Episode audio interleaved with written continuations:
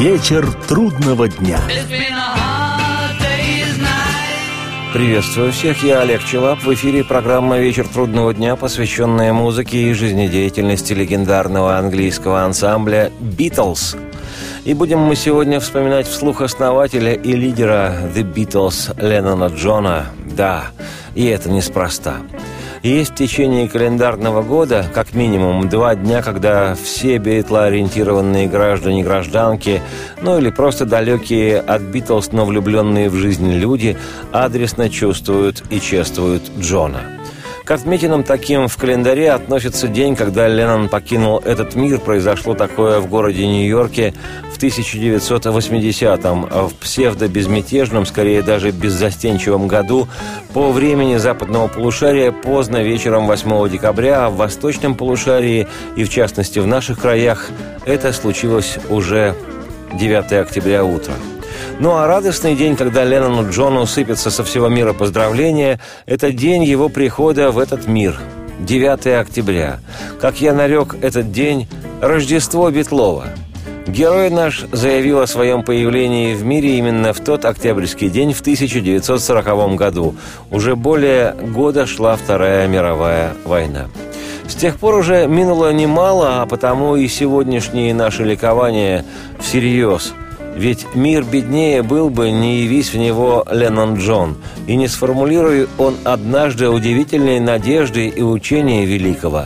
Все, что вам нужно, это любовь.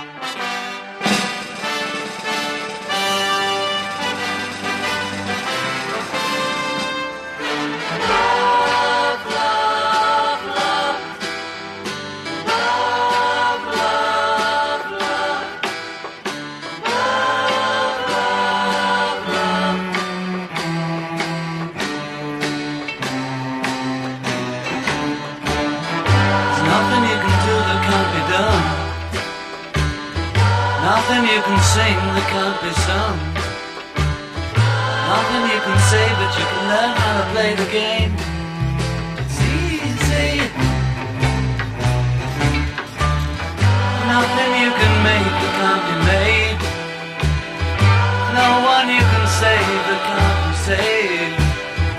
Nothing you can do, but you can learn how to be you in time.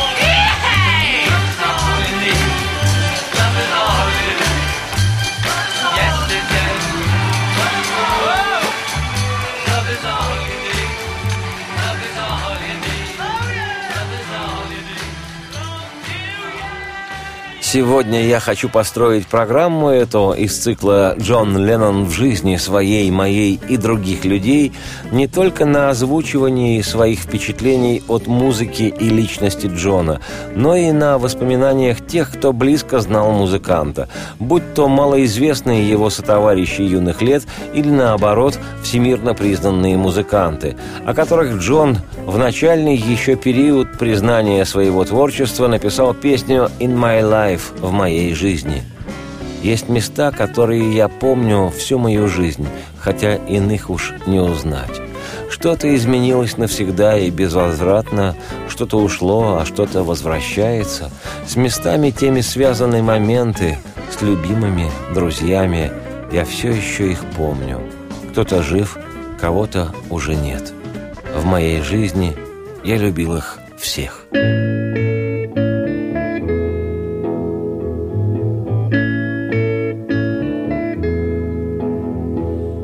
are places I remember all my life, though some have changed, some forever, not for better.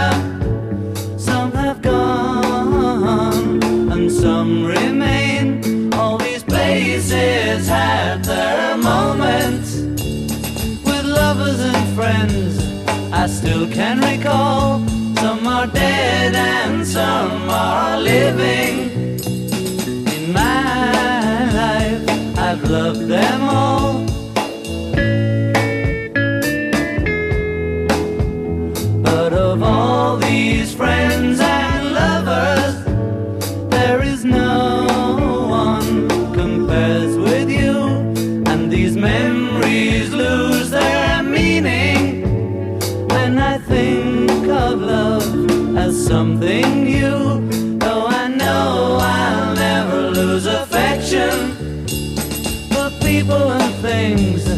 That went before. I know I'll often stop and think about them. In my life, I love you more.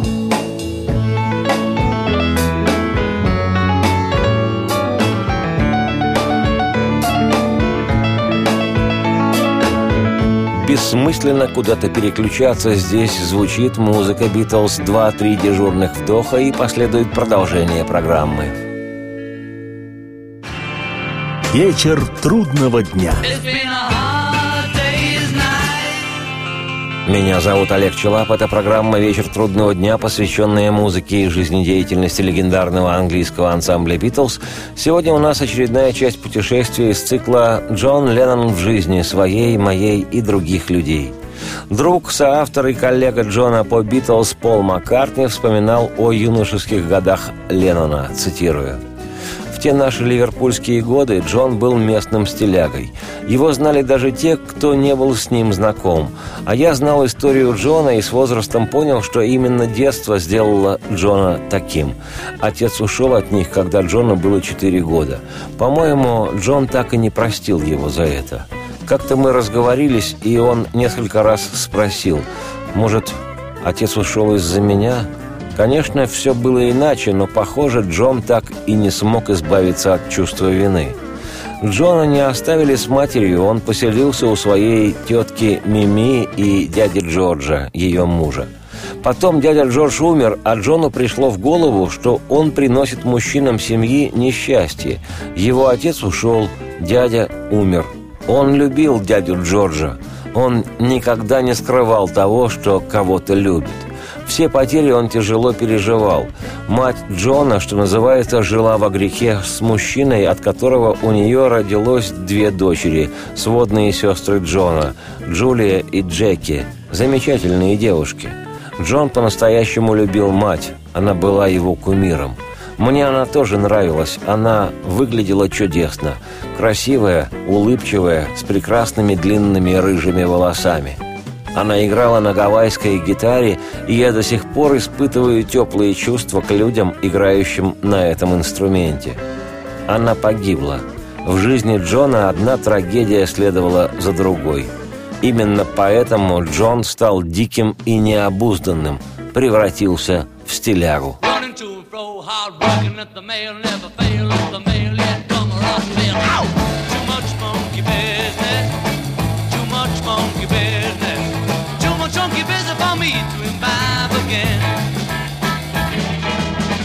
talking to me, trying to roll me up a creek so you can buy, go and try it, you can pay me next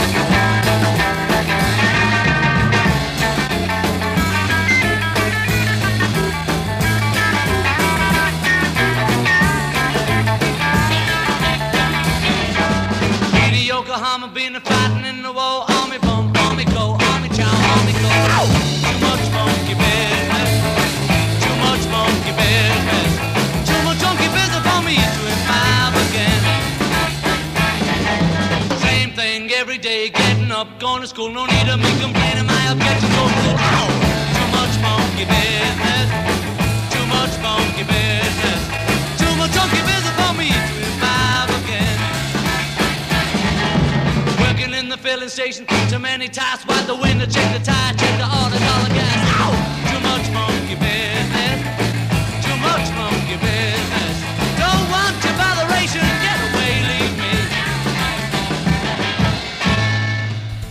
Джона, продолжает вспоминать Пол Маккартни, была очень тяжелая жизнь. Отец оставил его еще ребенком. Через несколько лет мать погибла под машиной у двери своего дома. Его первый брак распался, и он превратился в плохого мальчишку, в крутого парня из фильма. Людям это нравится. Их привлекает Хемингуэй со всей жестокостью боя быков, убийством, выпивкой и тому подобное. Их привлекает взбешенный слон. Если ты видишь фильм, в котором появляются два слона, и один просто прогуливается и время от времени трубит, то ты говоришь «несимпатичный». Но если врывается, как молния, другой слон, все давит, крушит, фильм хорош. На самом деле, если подумать, это настораживает. Довольно пугающая черта нашего общества. Когда кто-нибудь совершает одно из страшных убийств, когда типы с автоматами врываются в закусочную или школу, это вызывает обожание. Но меня такое никогда не привлекало, я был совсем иначе воспитан. У меня было очень счастливое детство. Единственная моя трагедия – смерть моей матери, когда мне исполнилось 14 лет. Событие, которое, несомненно, сделало меня более суровым, чем я был прежде. Мы с Джоном крепко привязаны друг к другу, потому что и он рано лишился матери. Нам обоим знакома сумятица чувств, с которой нам пришлось справляться. Но поскольку в то время мы были подростками, это далось нам относительно легче. Мы оба понимали, что случилось то, о чем невозможно говорить, зато мы могли смеяться вместе, потому что пережили одно и то же. Мы оба были вправе смеяться над смертью, но только делали вид, что смеемся. Джон прошел через настоящий ад, но молодым свойственно скрывать глубокие переживания. Позднее, несколько раз до нас, все-таки доходил весь смысл произошедшего, и мы сидели рядом и плакали. Такое случалось нечасто, но оставило приятные воспоминания. Вообще-то он был очень теплым человеком, наш Джон. Он снимал свои очки, забавные старомодные стеклышки, подслеповато щурился и говорил «Ну, вот и я». Они были как стена, понимаете? Что-то вроде защитного экрана. И в те моменты, когда он убирал защиту, я боготворил его. Когда у нас с Джоном возникали доверительные отношения, вспоминает Пол Маккартни, я начинал открывать о нем правду, которая не имела ничего общего с его внешним обликом. У Джона под всем его обликом скрывалась нежная душа. Но он знал, что людям нравится свирепый слон –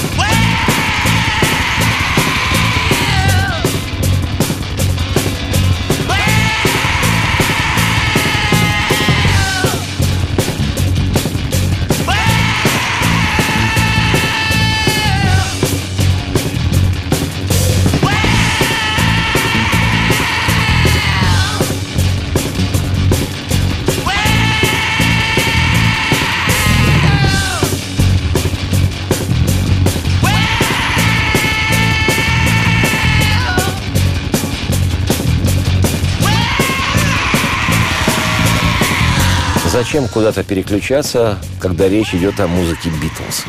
Два-три дежурных вдоха и последует продолжение программы.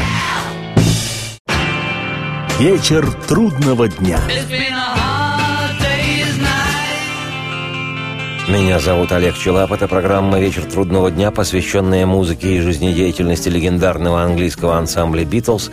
Сегодня у нас очередная часть путешествия из цикла «Джон Леннон в жизни», своей, моей и других людей. Вопреки тому, что вспоминает о молодом и распахнутом, расхристанном насквозь Ленноне его друг Пол Маккартни, сам Джон, хоть и соблюдает в интервью необходимый для имиджа налет храбрости и крутости, не может утаить нежности и беззащитности души своей. Порой даже ерзать начинаешь от того, как этот рок-н-ролл-мен, сотрясающий устои, не боится обнажения перед всеми своих чувств и вибраций души.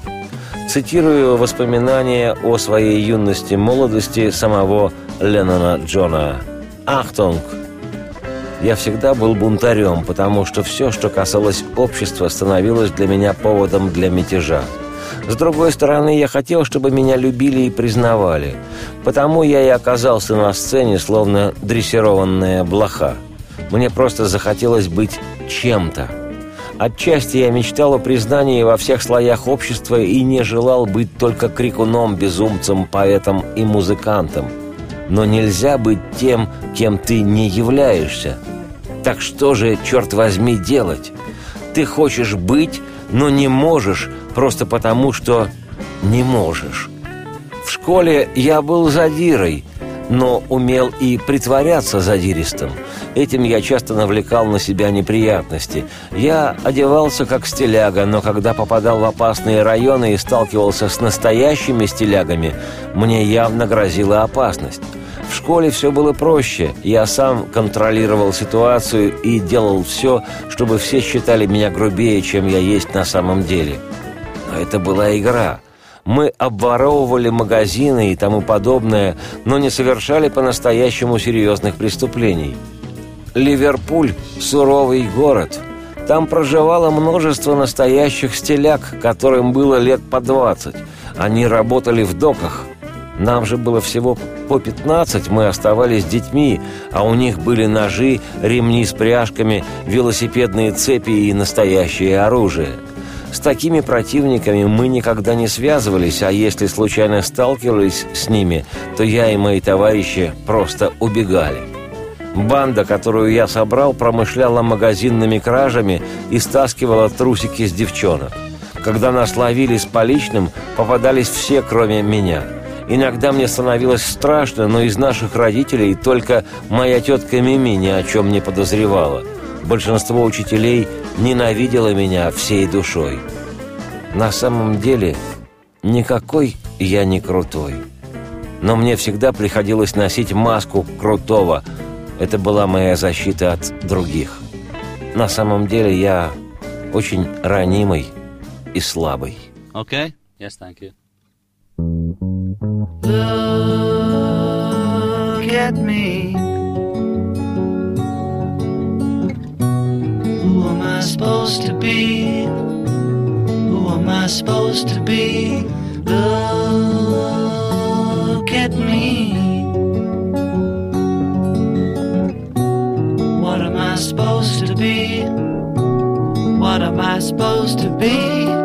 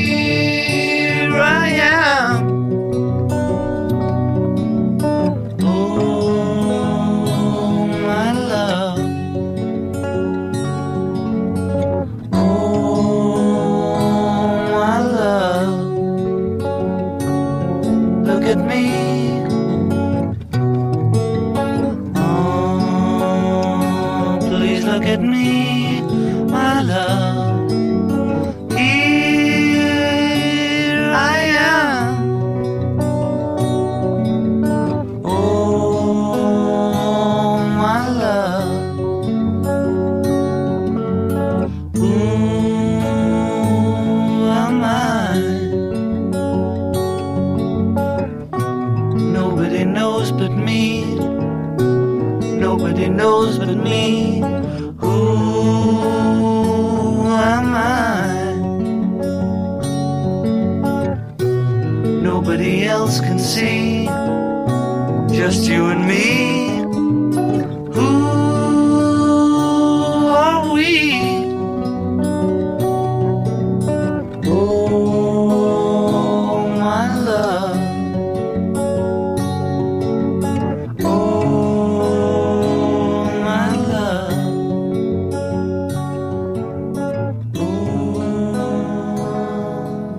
Нашей семье радио слушали редко, продолжает вспоминать Джон Леннон.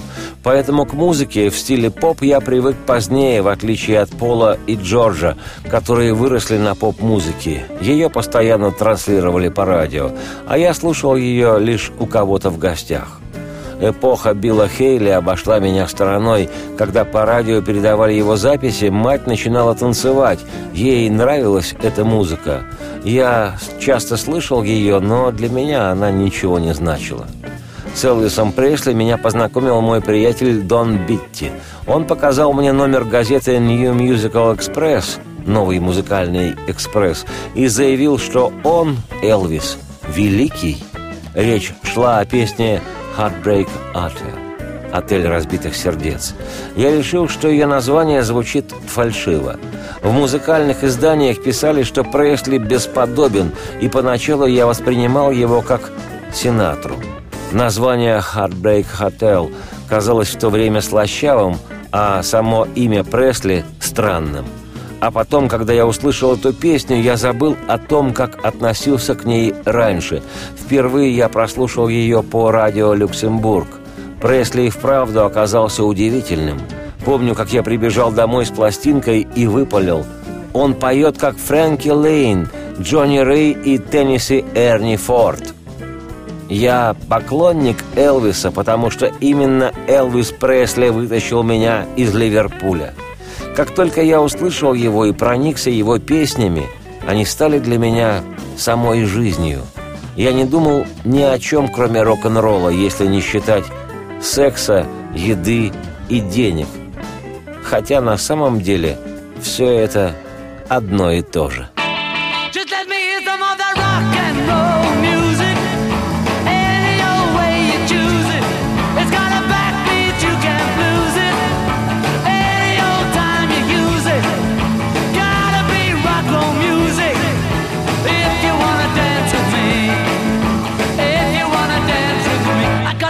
against mine.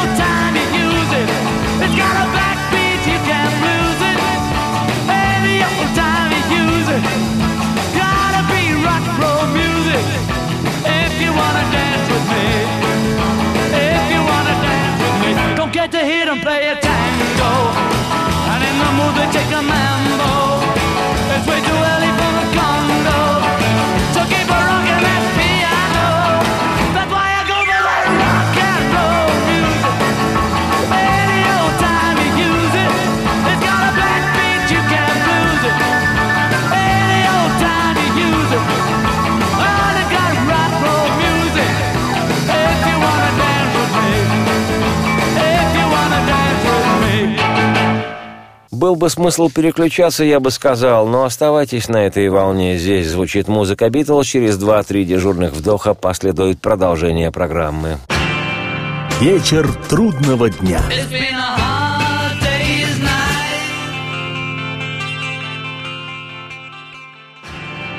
Вечер трудного дня.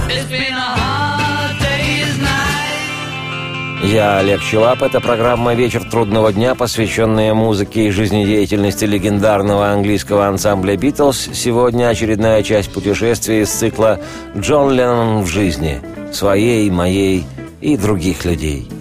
Удивительно, что сам Леннон Джон, будучи уже в статусе сверхпопулярного персонажа, вспоминал о временах своей мятежной юности без оглядки на уязвимость.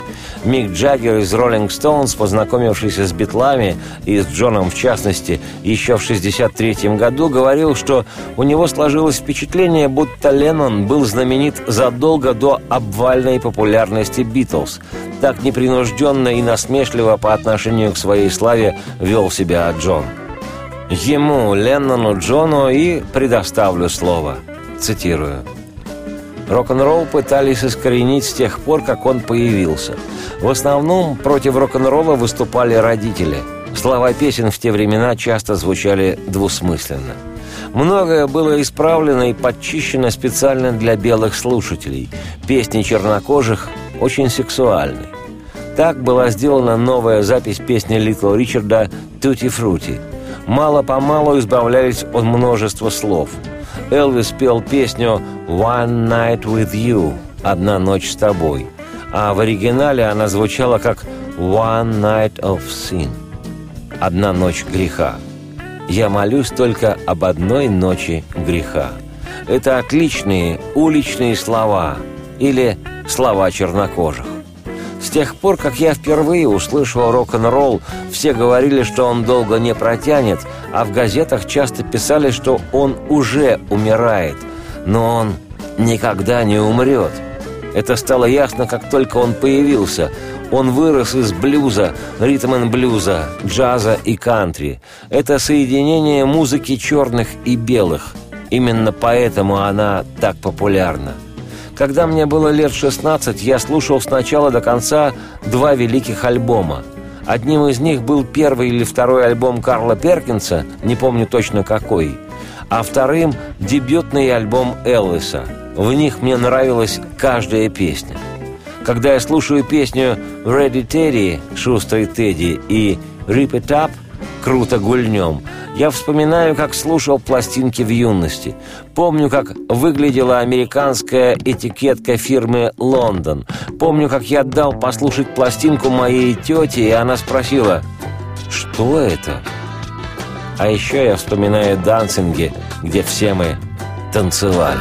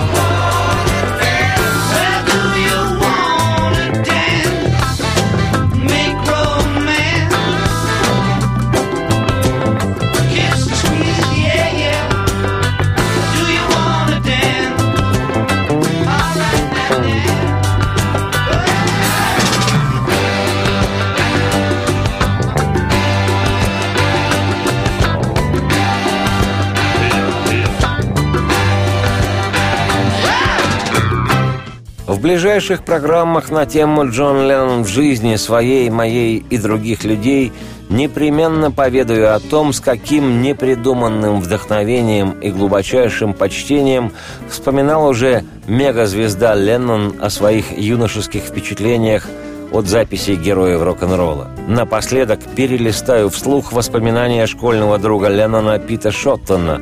Он по настоянию Джона начинал играть в ленноновской «Quarrymen» группе прообразе «Битлз». Цитирую Пита Шоттона. «Как только эта новая музыка достигла ушей 15-летнего Джона Леннона, у этого величайшего фаната рок-н-ролла из школы Квори Бэнк начали чесаться руки – он надоедал матери и тетке просьбами купить ему гитару, пока кто-то из них не капитулировал и не купил дешевую плохонькую шестиструнку. Я почти уверен, что за инструмент заплатила мать Джона Джулия, хотя некоторые битл-биографы приписывают это в заслугу тетушки Мими. От постоянного бренчания Джона и его топания ногой Мими настолько выходила из себя, что выгоняла его в сад – «Конечно, Джон, гитара — это очень хорошо», — неустанно вещала она. «Но ты не сможешь зарабатывать ей на жизнь». Эта фраза так глубоко врезалась в память Джона, что он вернул эту фразу тетке Мими 10 лет спустя в виде настенной пластины с гравировкой. Как бы то ни было, основную поддержку и помощь Джон получил именно от матери, Джулии. Именно она предложила ему учиться играть в ее доме и показала банджовые аккорды, пока он не нашел человека, показавшего ему настоящую аппликатуру аккордов для гитары – Первой песней, которой научила Джона его мать Джулия, был рок-н-ролл Фетса Домино «And that a shame». «Какой позор!» Цитате конец. Годы спустя, уже будучи знаменитым на весь мир битлом, Леннон отдал дань души своим рок-н-ролльным корням.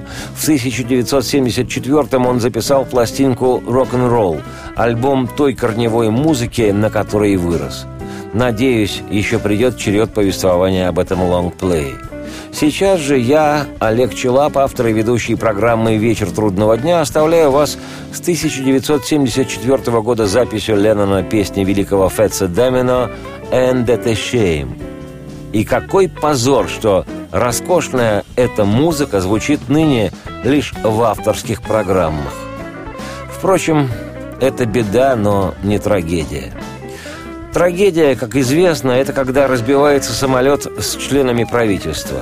Вот это действительно трагедия. Но не беда. Радости вам вслух и солнце в окна, и процветайте.